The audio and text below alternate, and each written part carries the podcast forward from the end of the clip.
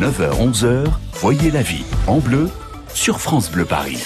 C'est l'heure de passer chez le psy maintenant et c'est Yann Merker, notre psy. Bonjour Yann. Bonjour Corentine, bonjour à tous. On va parler de la rancune aujourd'hui. Alors est-ce que vous êtes rancunier Vous, Philippe en tout cas de mots a l'air de l'être puisque Philippe nous dit « J'en veux à mon père depuis des années à la suite d'une histoire de famille. Ça me pèse et nos rapports sont devenus très tendus. Mes proches me disent que je suis trop rancunier, que j'ai tort de conserver ce ressentiment. Comment est-ce que je pourrais faire pour lâcher cette rancune ?»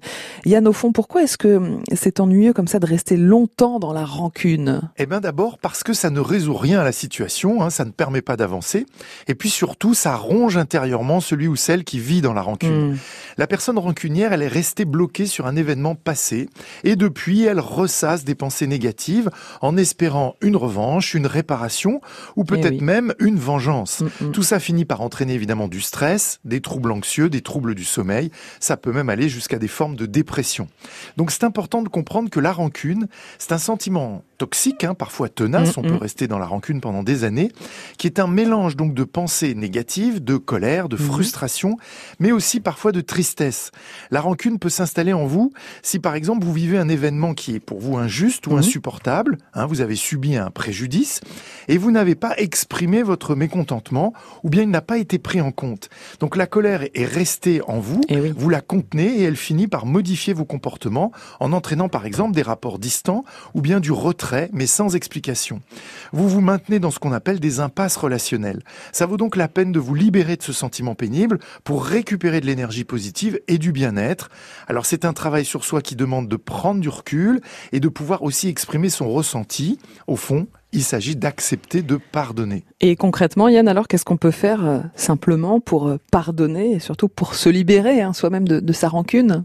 Alors, je vous propose trois étapes pour vous aider dans cette démarche qui est assez délicate. Mhm. D'abord, dites-vous qu'en lâchant votre rancune, vous faites un acte fort pour vous. Hmm. Hein, c'est ce qu'on appelle un acte libérateur pour soi. C'est pas pour l'autre ni pour la situation.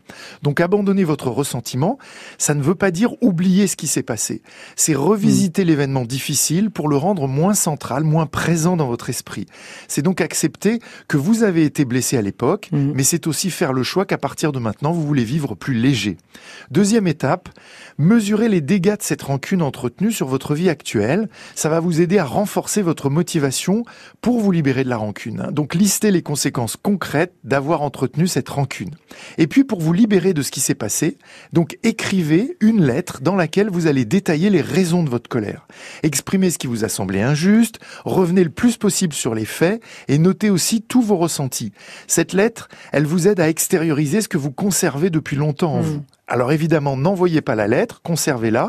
Et la dernière étape, eh bien, c'est de relire la lettre quelques jours plus tard, avec le recul.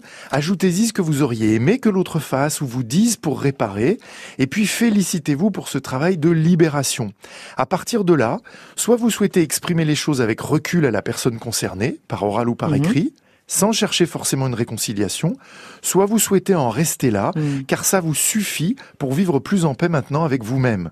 Vous saurez que vous avez lâché votre rancune lorsque vous réussirez à agir plus librement Ouais. et plus sereinement. Bon week-end. Ah, merci Yann pour ces bons conseils. Lundi, lundi, on parlera, tenez justement, de, de la perte de poids grâce à l'hypnose. Est-ce que ça fonctionne? Est-ce que c'est vraiment efficace? Et comment ça marche? Réponse lundi matin, 9h40 sur France Bleu Paris.